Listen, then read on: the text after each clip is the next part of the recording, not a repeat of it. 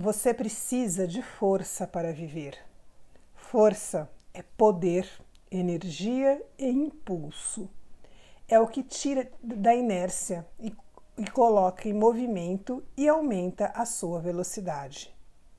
Força é potência, é o que a faz caminhar pela vida, atravessar obstáculos, não desistir e seguir em frente.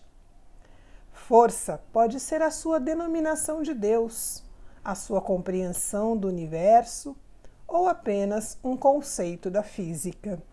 Sob qualquer ótica, a força está dentro de você, no interior de cada célula, por trás de cada pensamento, no cerne de cada emoção e no poder de cada ação.